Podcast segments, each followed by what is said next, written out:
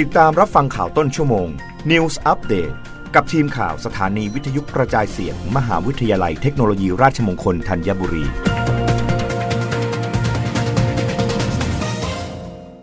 รับฟังข่าวต้นชั่วโมงโดยทีมข่าววิทยุราชมงคลธัญบุรีค่ะ มหาวิทยาลัยเทคโนโลยีราชมงคลธัญบุรีเปิดบ้านต้อนรับการแข่งขันวอลเลย์บอลอุดมศึกษา อยู่แชมเปี้ยนชิพ 9-18 กรกฎาคม 2565 นายสมพรใช้บางอย่าง นายกสมาคมกีฬาวอลเลย์บอลแห่งประเทศไทย พร้อมด้วยนายสุรพล อุทินทุ ผู้บริหารสำนักงงานภายนอกบริษัทไทยเบเวอร์เรจจำกัดมหาชน นางสุพรเด่นภัยสาร รองกรรมการผู้จัดการสายงานการตลาด บริษัทไทรดิ้งจำกัด และรองศาสตราจารย์ ดร สมหมายผิวสะอาด อธิการบดีมหาวิทยาลัยเทคโนโลยี ราชมงคลธัญบุรีแถลงข่าวจัดกีฬาวอลเลย์บอลอุดมศึกษาเอสโคล่าวอลเลย์บอล U Champion Cup 2022 ที่มหาวิทยาลัยเทคโนโลยี ราชมงคลธัญบุรี เมื่อวันที่ 8 กรกฎาคมที่ผ่านมา โดยมีหน่องปลื้มจิตร์ถินขาวและปูมลิกากันทอง อดีตนักวอลเลย์บอลหญิงทีมชาติไทยเข้าร่วมงาน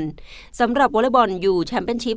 2022 จะแบ่งเป็นประเภทชายและหญิง ระหว่างวันที่9-18 กรกฎาคม ที่มหาวิทยาลัยเทคโนโลยีราชมงคลธัญบุรี การจับสลากแบ่งสายแข่งขันมีดังต่อไปนี้ ประเภทชายสาย X มหาวิทยาลัยราชภัฏจันทร์เกษม มหาวิทยาลัยรังสิต มหาวิทยาลัยเทคโนโลยีราชมงคลธัญบุรี สาย Y มหาวิทยาลัยเอเชียอาคเน มหาวิทยาลัยราชภัฏสวนสนันทา มหาวิทยาลัยเกษตรศาสตร์ ประเภทหญิงสายเอ มหาวิทยาลัยเทคโนโลยีราชมงคลธัญบุรี มหาวิทยาลัยกรุงเทพ มหาวิทยาลัยธุรกิจบัณฑิต มหาวิทยาลัยราชพฤกษ์ มหาวิทยาลัยรัตนบัณฑิต สายบี มหาวิทยาลัยรังสิตมหาวิทยาลัยธรรมศาสตร์ มหาวิทยาลัยเกษตรศาสตร์ มหาวิทยาลัยราชภัฏสวนสุนันทา มหาวิทยาลัยศรีปทุม โดยปลื้มจิตกล่าวว่ารู้สึกยินดีที่มีการจัดการแข่งขันระดับนี้เกิดขึ้น เด็กรุ่นปัจจุบันโชคดีที่มีหลากหลายรายการให้เล่น ตั้งแต่ยังเป็นนักเรียนนักศึกษาเพื่อโอกาสในการพัฒนาตนเอง ซึ่งสมัยที่ตนเรียนยังไม่มีการแข่งขันที่หลากหลายแบบนี้ นอกจากการแข่งขันแล้วถือว่านักกีฬาจะได้พบปากกันในสนามแข่ง เป็นการสร้างมิตรภาพในตัว อยากให้น้องๆนักกีฬาฝึกซ้อมมมีวินัยตั้งใจมุ่งมั่น ด้วยความที่ปัจจุบันวอลเลย์บอลเป็นอาชีพเต็มตัวสามารถเลี้ยงตัวได้ สร้างชื่อเสียงและเกียรติยศให้กับตัวเองได้นั่นเอง อาทิตยาปกทานัง วิทยุราชมงคลธัญบุรี รายงานค่ะผู้ว่าราชการกรุงเทพมหานครเผย เตรียมเปิดใช้อุโมงค์แยกไฟฉาย 1 สิงหาคมนี้ เร่งคืนผิวจราจรแก้ปัญหารถติด นายชัดชาติสิทธิพันธ์ผู้ว่าราชการกรุงเทพมหานคร กล่าวภายหลังลงพื้นที่ตรวจโครงการก่อสร้างทางลอดถนนจารันสนิทวงศ์กับถนนพรานนก อุโมงค์แยกไฟฉายว่า อุโมงค์แยกไฟฉาย มีสัญญาการก่อสร้างตั้งแต่ปี